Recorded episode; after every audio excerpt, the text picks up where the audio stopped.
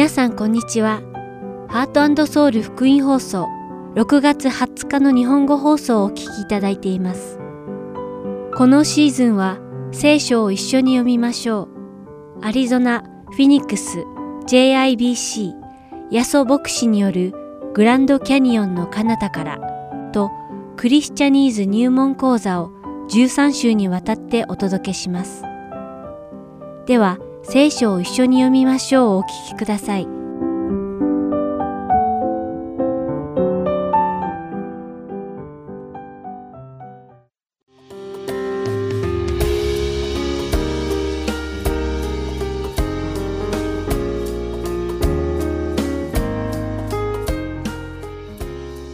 皆さんこんにちは。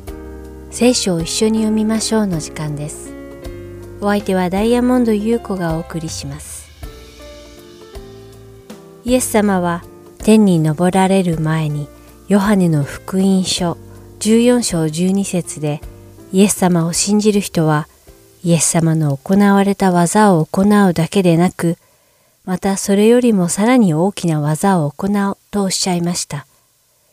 ではイエス様がなさった見業とはどんな技だったのでしょうか。イエス様はこの世に降りて来られて天国の福音を伝えられ、病人を癒され、悪霊を追い払われ、また死んだ人を死から蘇らせました。そしてイエス様は弟子たちにイエス様を信じるならイエス様が行われたような技を行うことができると約束されたのです。では、どうしたらそういった技を弟子たちは行うことができるのでしょうか？弟子たちはそのような特別な力を授けられたのでしょうかそうではありません。弟子たちにそのような特別な能力が宿ったのではなく、イエス様が天のお父様の身元に戻られたので、弟子たちがイエス様のお名前によって願うことは神様が叶えてくださるからなのです。なぜなら神様がイエス様によって栄光をお受けになるためだとヨハネの福音書14章13節から14節に記されています。今日皆さんと一緒にお読みする使徒の9章32節から43節には使徒ペテロがイエス様のなさった見業と同じ技を行う驚くべき出来事が記されています。まずペテルはルダというところで8年間も中部で床についていたアイネヤという人を癒します。マルコの福音書の2章でイエス様が中部の人に向かって起きなさい、寝床を畳んで家に帰りなさいと命じられその人を癒されたように、ペテロもアイネヤに立ち上がりなさい。そして自分で床を整えなさい。と言うと、アイネヤは直ちに立ち上がりました。この時ペテロはとても大事なことを言っています。使徒の働き9章34節です。アイネヤ、イエス・キリストがあなたを癒してくださるのです。立ち上がりなさい。そして自分で床を整えなさい。すると彼は直ちに立ち上がった。ペテロはアイネを癒すのは自分ではなくイエス様だとはっきりと明かしているのです。イエス・キリストこそが私たちを癒されるということを明言しているのです。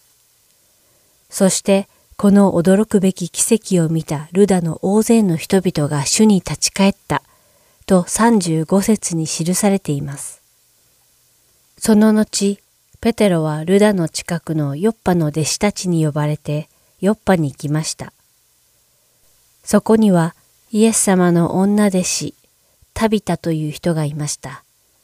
しかし、ペテロが着いた時にはタビタはすでに病気で亡くなっていました。タビタは生前、数々の良い技を施していたので、人々は彼女の遺体を洗って、屋上の間に置いて、大勢の人たちがその死を悲しんでいました。ペテロは屋上の間に到着すると、皆を外に出して、ひざまずいて祈りました。そして、まさにヨハネの福音書11章43節で、イエス様が死んでしまったラザロに、ラザロよ、出てきなさい、と呼ばれたように、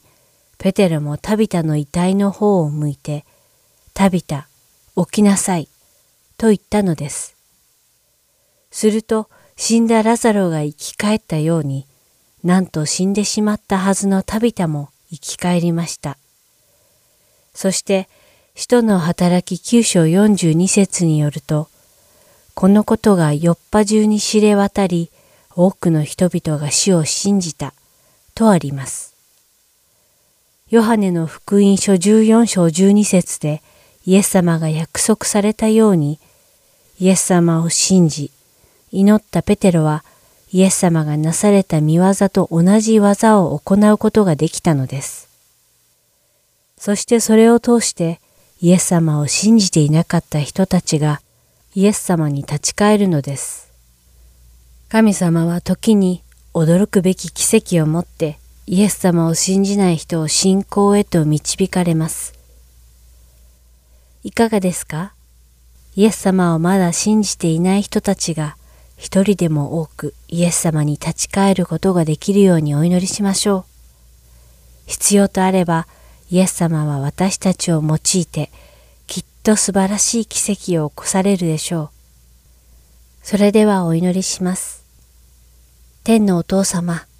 どうぞ私たちが心を尽くしてイエス様を信じることができますように。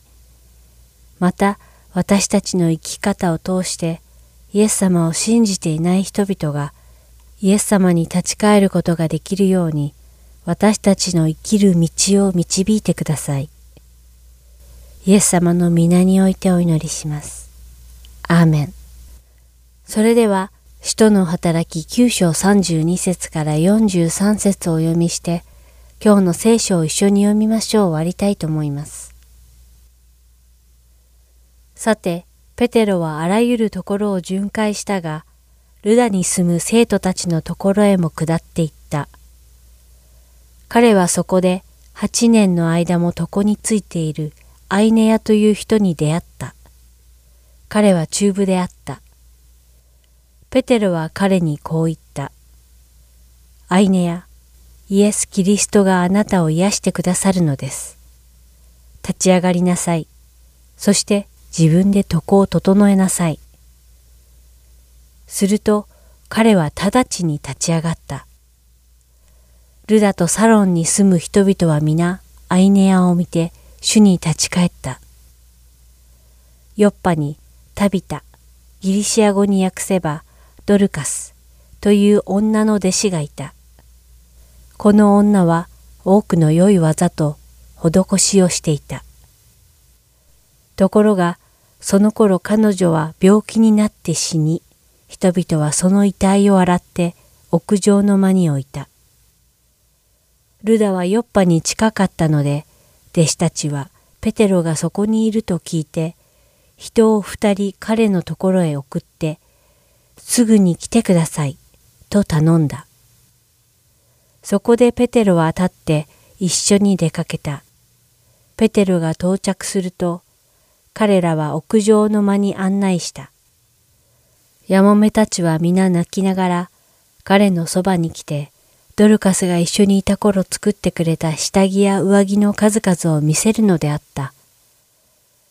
ペテロは皆の者を外に出し、ひざまずいて祈った。そしてその遺体の方を向いて、タビタ、起きなさい、と言った。すると彼女は目を開け、ペテロを見て起き上がった。そこでペテロは手を貸して彼女を立たせた。そして生徒たちとやもめたちとを呼んで生きている彼女を見せた。このことがよっぱ中に知れ渡り、多くの人々が主を信じた。そしてペテロはしばらくの間、ヨッパで川なめ市のシモンという人の家に泊まっていた。今日も聖書を一緒に読みましょうにお付き合いいただきありがとうございました。お相手はダイヤモンド優子でした。また来週お会いしましょう。さようなら。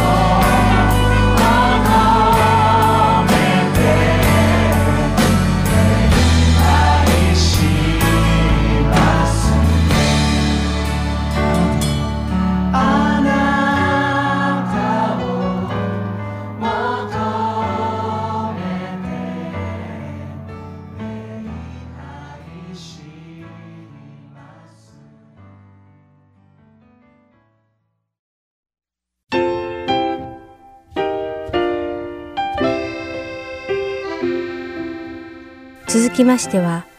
アリゾナ・フィニックス JIBC ヤソ牧師によるグランドキャニオンの彼方からをお聞きください。今日のタイトルは誤解です。ヤソ先生のお話を通して皆様が恵みのひとときを送られることを願います。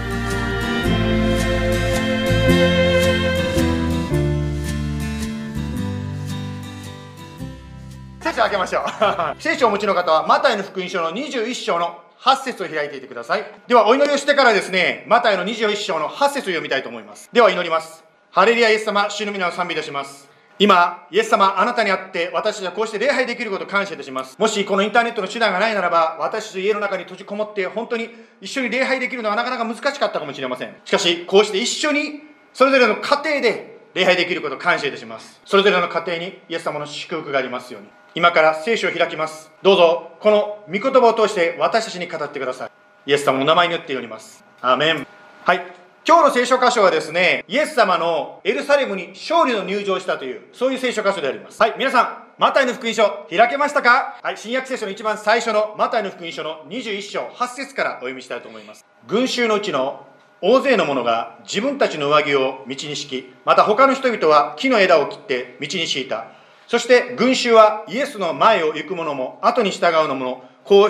言って叫んでいた。ダビデの子に、ホザナ、祝福あれ、主の皆によって来られる方に、ホザナ、意図高きところに、こうしてイエスがエルサレムに入られると、都中がこぞって騒ぎ立ち、この方は一体どういう方なのかと言った。群衆は、この方はガリラヤのナザレ、預言者、イエスだと言った。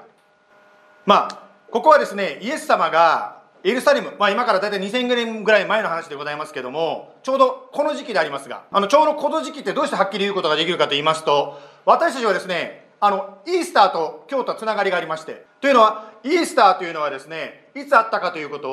を調べていくとですね、昔のそのイスラエルのユダヤの暦と今の暦とくっつけると、来週の日曜日になるわけです。ですから、イースターよりも1週間前の出来事が今日ですから、今お読みしたこの出来事は、今から2000年近く前の今日起こったということができます。イエス様がですね、群衆たちにこうやってですね、上着を地面に敷いたり、また葉っぱを地面に敷いて、その上にですね、ドンキーだったっけ？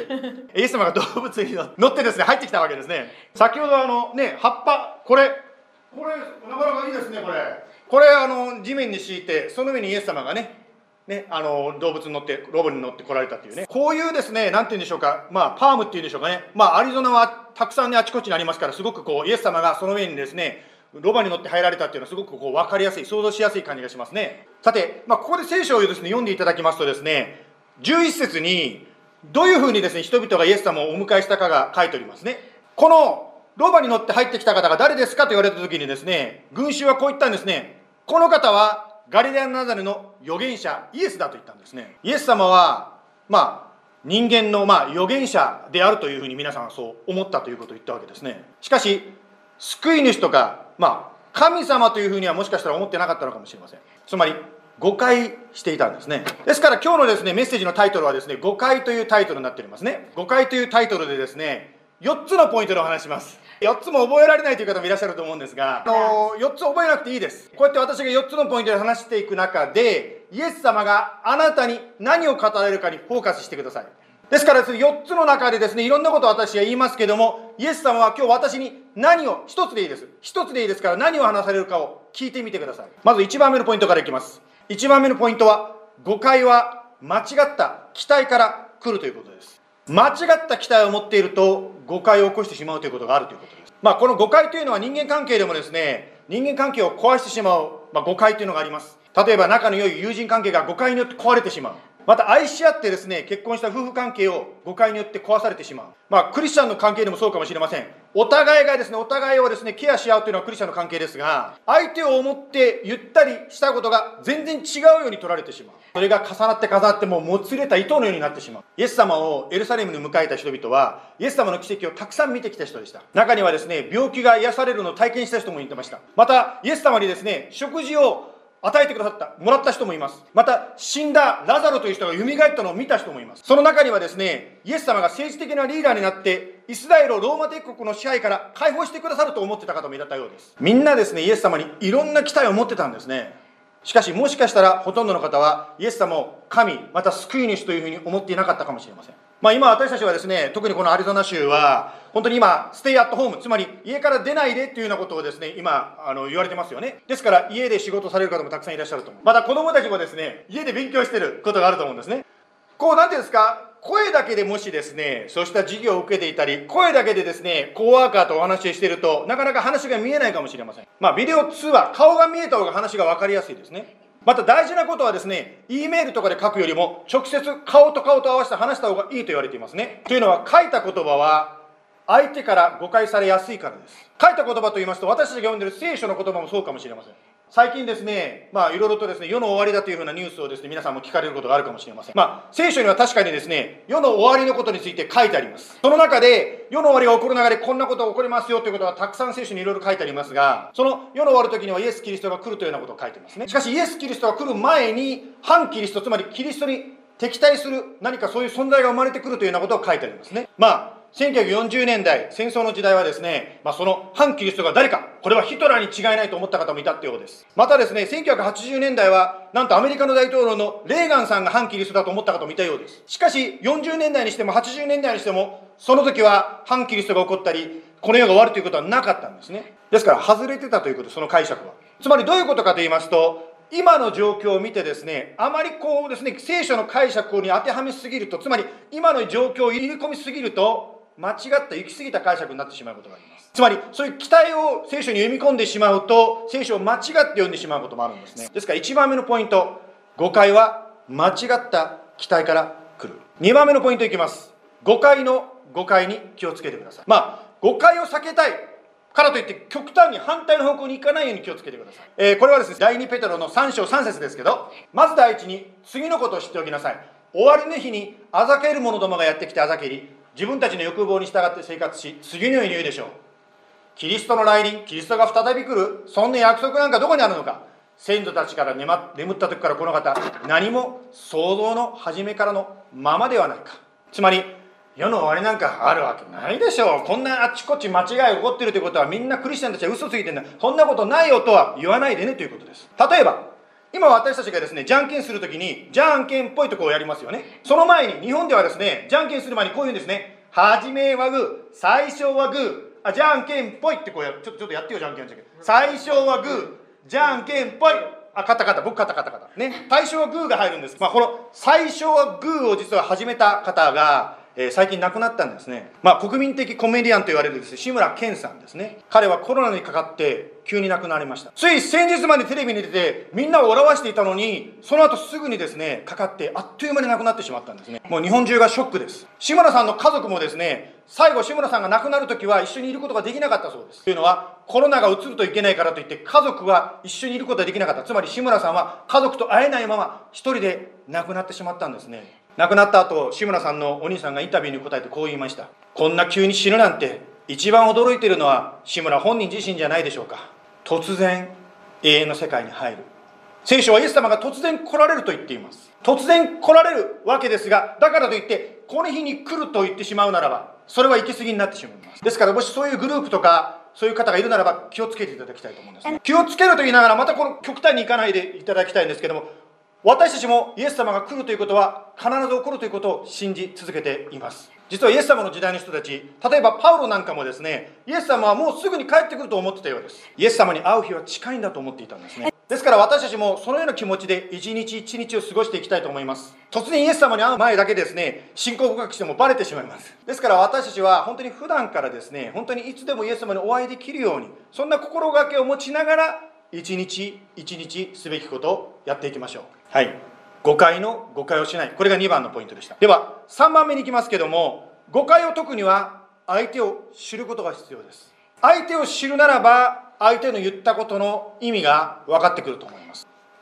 今私たちはですね聖書を読む中でこの S OAP この流れに従って聖書を読んでみましょうというそういう練習をしております。はい。まあ最初スクリプチャー聖書を読みますということですね。そして O がですね、まあ、聖書を観察してですねよくオブザベーションしてまたその書いてる内容についてよく理解しましょう。そして A A はアプリケーションつまり自分に当てはめる。つまり今日の私にイエス様は何を語っているのかを聞きましょう。最後は P。ですから本当にですね、神様助けてください。あなたのおっしゃっていることをする力がください。助けてくださいとこう P 祈ります。この SOAP を練習する中でです、なかなか難しいのは、まあいろいろ全部あるんですけど、S 結構難しいんですよ。つまり、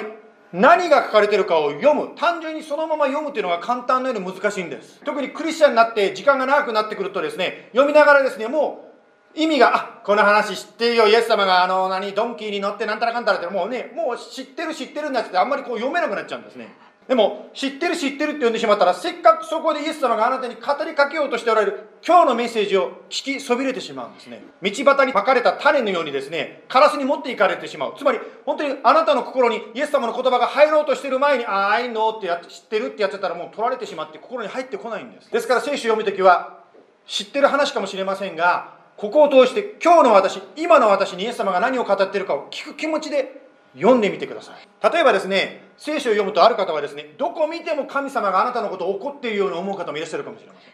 本当に神様が創世記から黙示録までどこを開いてもですねああもうあなたが嫌いだあなたは怒ってるあなたは裁くと常にそんなことばっかり言ってるんでしょうか。そういうことはありえないんです。もちろん神様が私たちの罪を指摘されることはあるのは確かであります。もちろん罪を指摘するっていうのはですねあなたが嫌いだからではなくて、あなたがイエス様が許されてほしい、つまりあなたが悔い改めてイエス様ごめんなさいと言って許してもらう、つまり許したいから指摘するんです。ですから、S、聖書を読むときはですね、書かれていることをそのままいただくようにしましょう。まず最初に自分がこう思うではなくて、書いてある人がどういう気持ちでそこを書いたのかを知りましょう。書き手の癖があります。また言葉遣いもあるかもしれません。そういうのを知るならば、何をこの箇所で言いたかったか、神様が私に語っているのかを理解しやすくなります。例えばこのことを人間関係に当てはめてみましょう。例えば夫婦関係なんかどうですか？結婚生活が長くなるとですね、言わなくても相手は分かっているはずだとこう思います。しかし実際はですね、これは現実的な話なんですけども、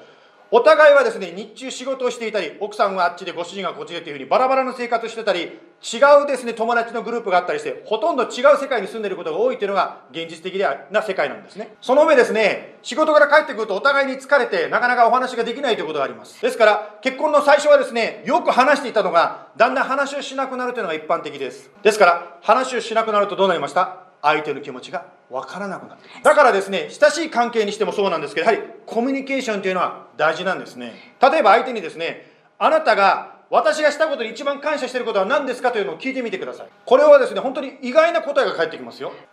これはお友達親しい友達ともできると思うんですけど私が何を感謝してるのというとですねあなたが気がつかないこと思いがけないことに感謝してることがある、まあ、このようにですねコミュニケーションしていくときにお互いの関係がさらに深くなっていく。イエス様との関係もそうなんですね。つまり書いてあることをですね本当に何を書いてあるのか。もうあ愛の愛の知ってる知ってるではなくって今日私に何をイエス様語ってるかという気持ちで読んでみてください。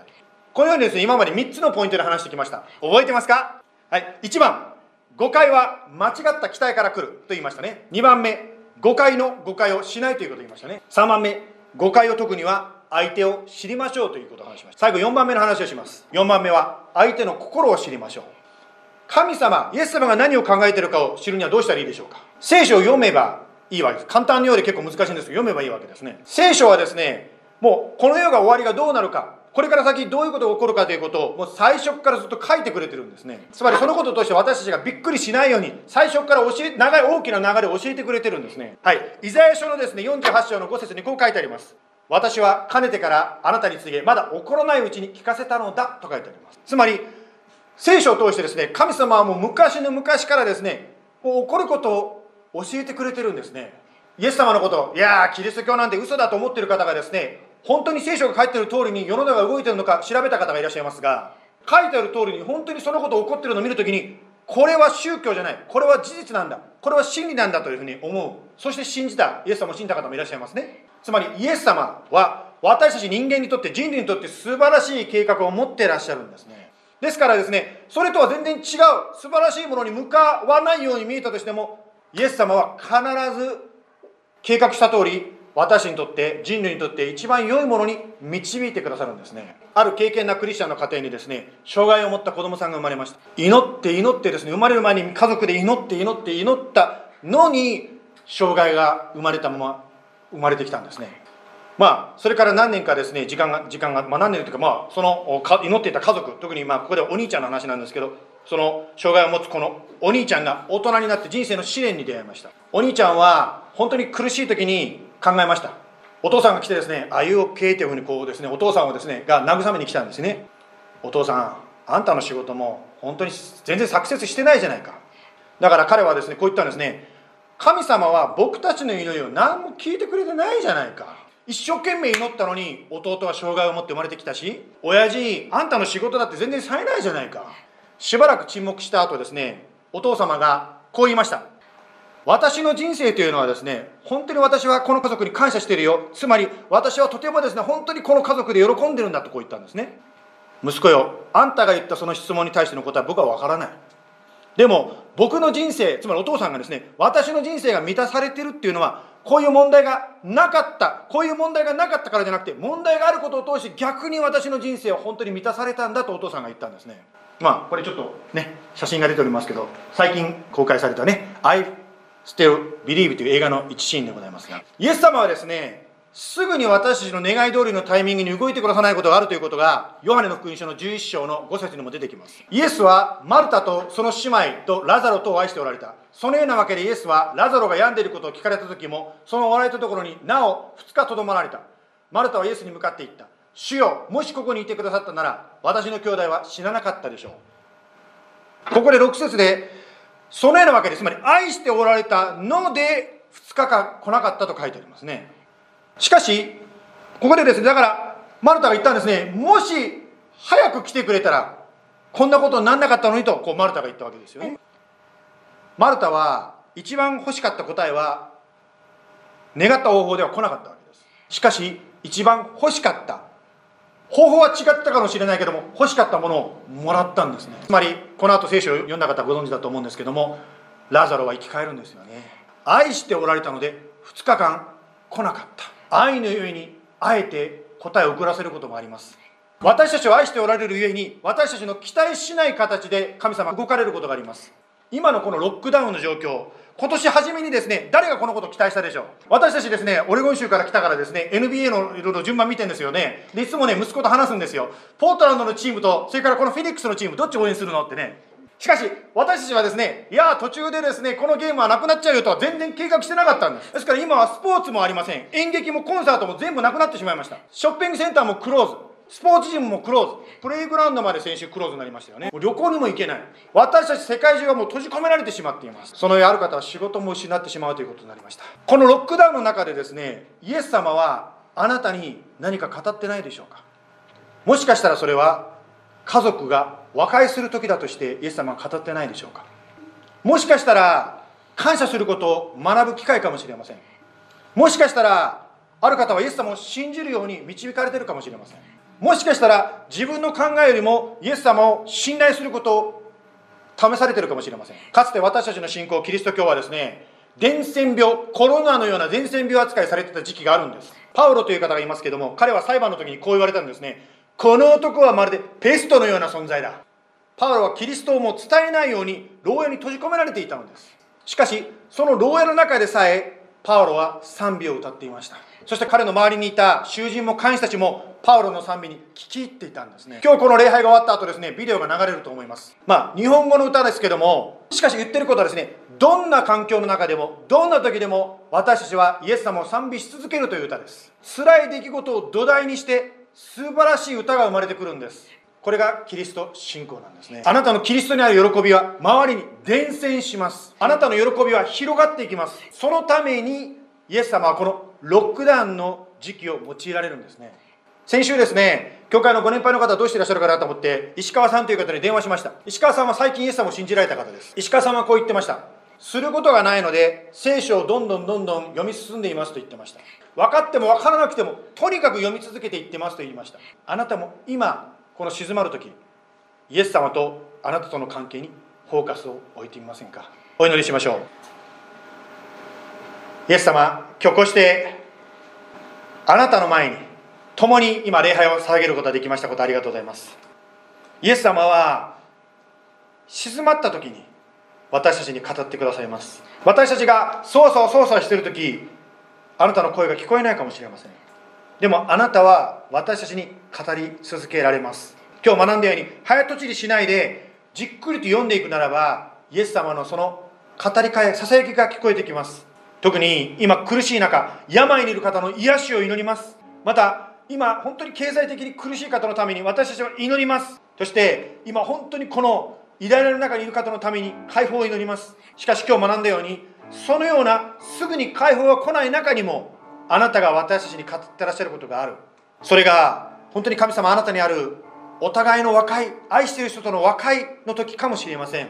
またその中で私たちが感謝することもう I don't like this じゃなくてこれができること感謝しますという感謝をすることを学ぶ時かもしれません。またある方にとってはこの時期こそ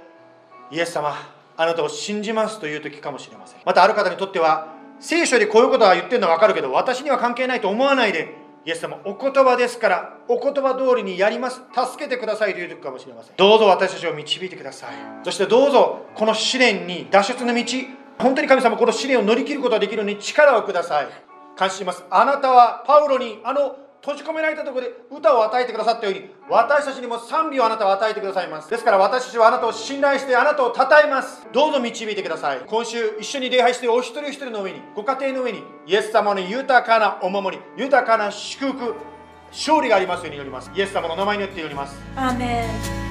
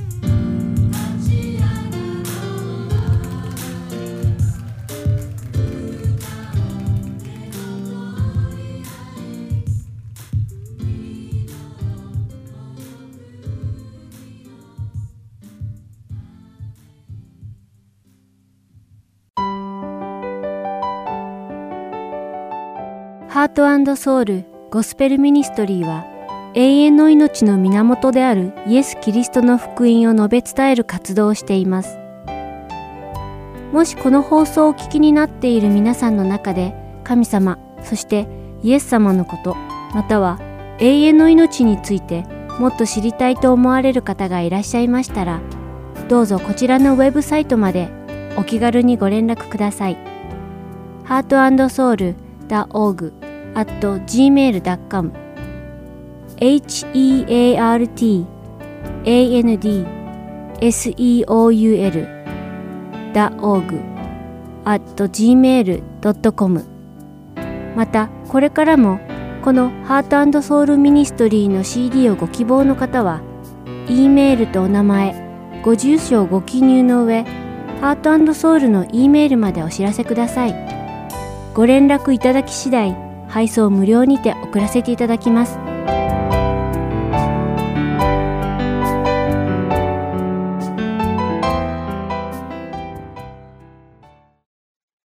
次はクリスチャニーズ入門講座をお聞きください。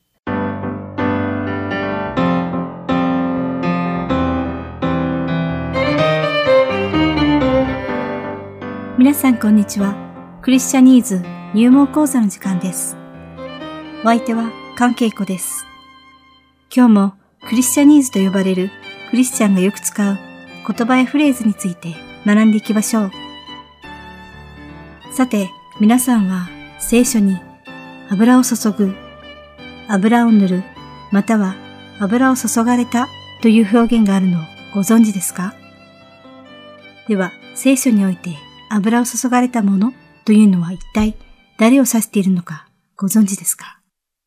私は最初にこの油を注ぐという言葉を聞いたときに、バケツ一杯の油を座っている誰かに頭から浴びせかける場面を想像してしまいました。そして、なぜギトギトする油を誰かに浴びせる必要があるのだろうかと疑問に思ったのです。皆さんはいかがですか？同じような疑問を持ったことはないでしょうか？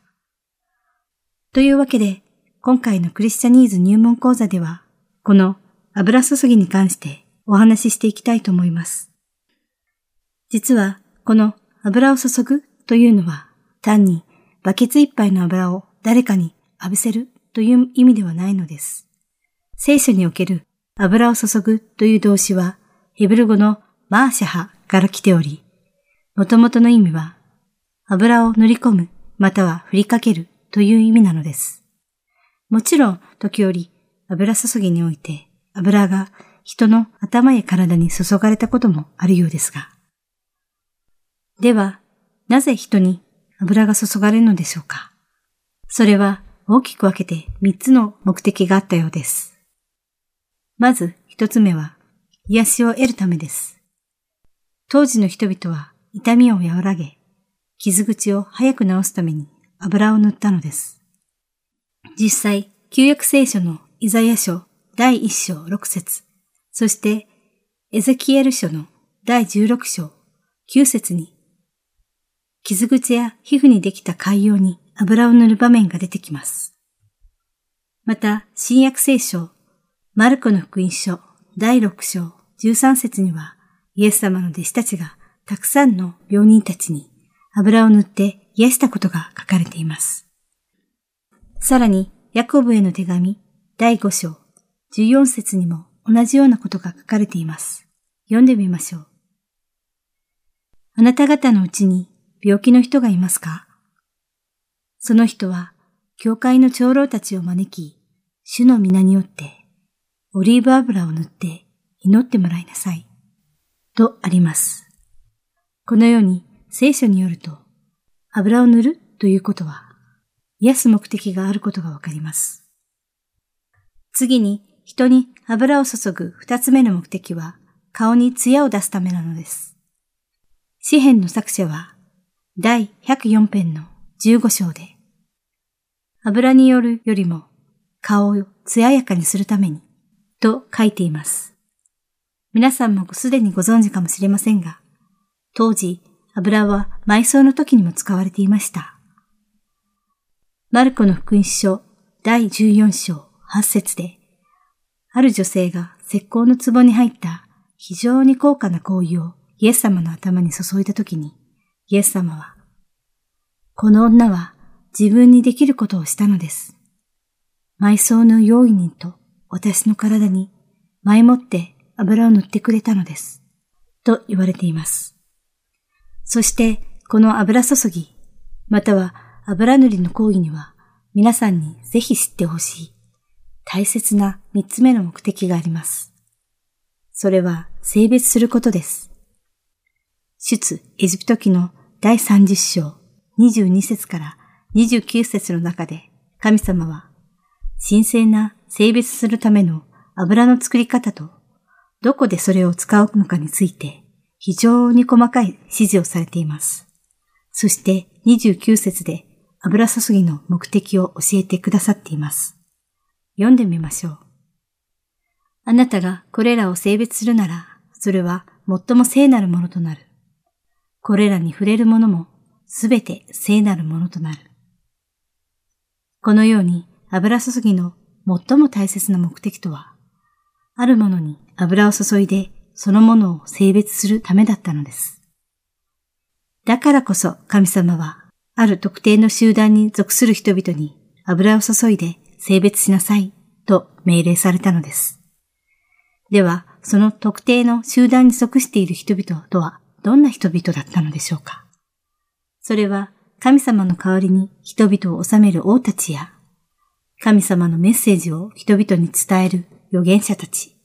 そして人々が犯した罪のために神様に生贄捧げる祭司たちでした。さて、皆さんは私が先ほど言ったヘベル語のマーシャハの意味を覚えていますか？それは油を振りかける、または油を塗るでしたね。では、油が注がれたものはヘブル語で何というのでしょうか？それは油を注ぐという動詞のマーシャハを名詞化したマーシャイハとなるのです。そしてこのマーシャイハは英語ではメサイアとなります。そうなのです。もうお気づきかもしれませんが、日本語の救い主と訳されるメシアのことを表しているのです。つまり私たちの救い主であられるイエス様、ただお一人だけが油を注がれるのに、創始王、預言者、そして祭司として三つの資質を兼ね揃えておられるお方なのです。父なる神様から権威を与えられたイエス様は、死んだ万象を治める王の王であられます。そして神様の御言葉を私たちに教えてくださる預言者でもあられます。また私たちの罪のためにご自分を下贄として捧げてくださった大祭司でもあられるのです。主イエスこそが真の油注がれたお方なのです。ヘブル語のマーシャイ派はギリシャ語ではクリストスです。だから私たちはイエス様をキリストと呼び、イエス様こそが旧約聖書が示している油注がれたもの、メシア、救い主なのです。しかし、当時、イエス様という名前はとてもありふれていた名前でした。ですから、私たちは当時その辺にいた素性の知れないイエスという人ではなく、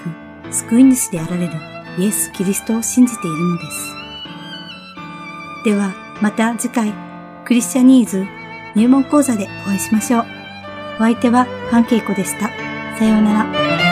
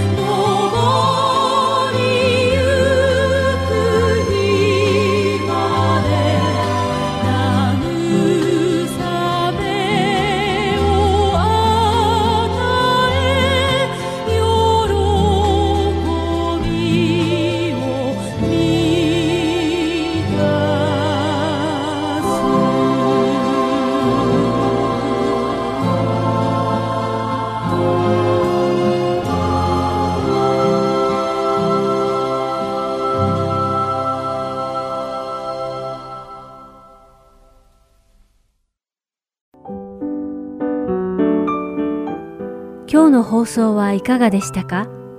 最後までお付き合いくださりありがとうございました。また来週お会いしましょう。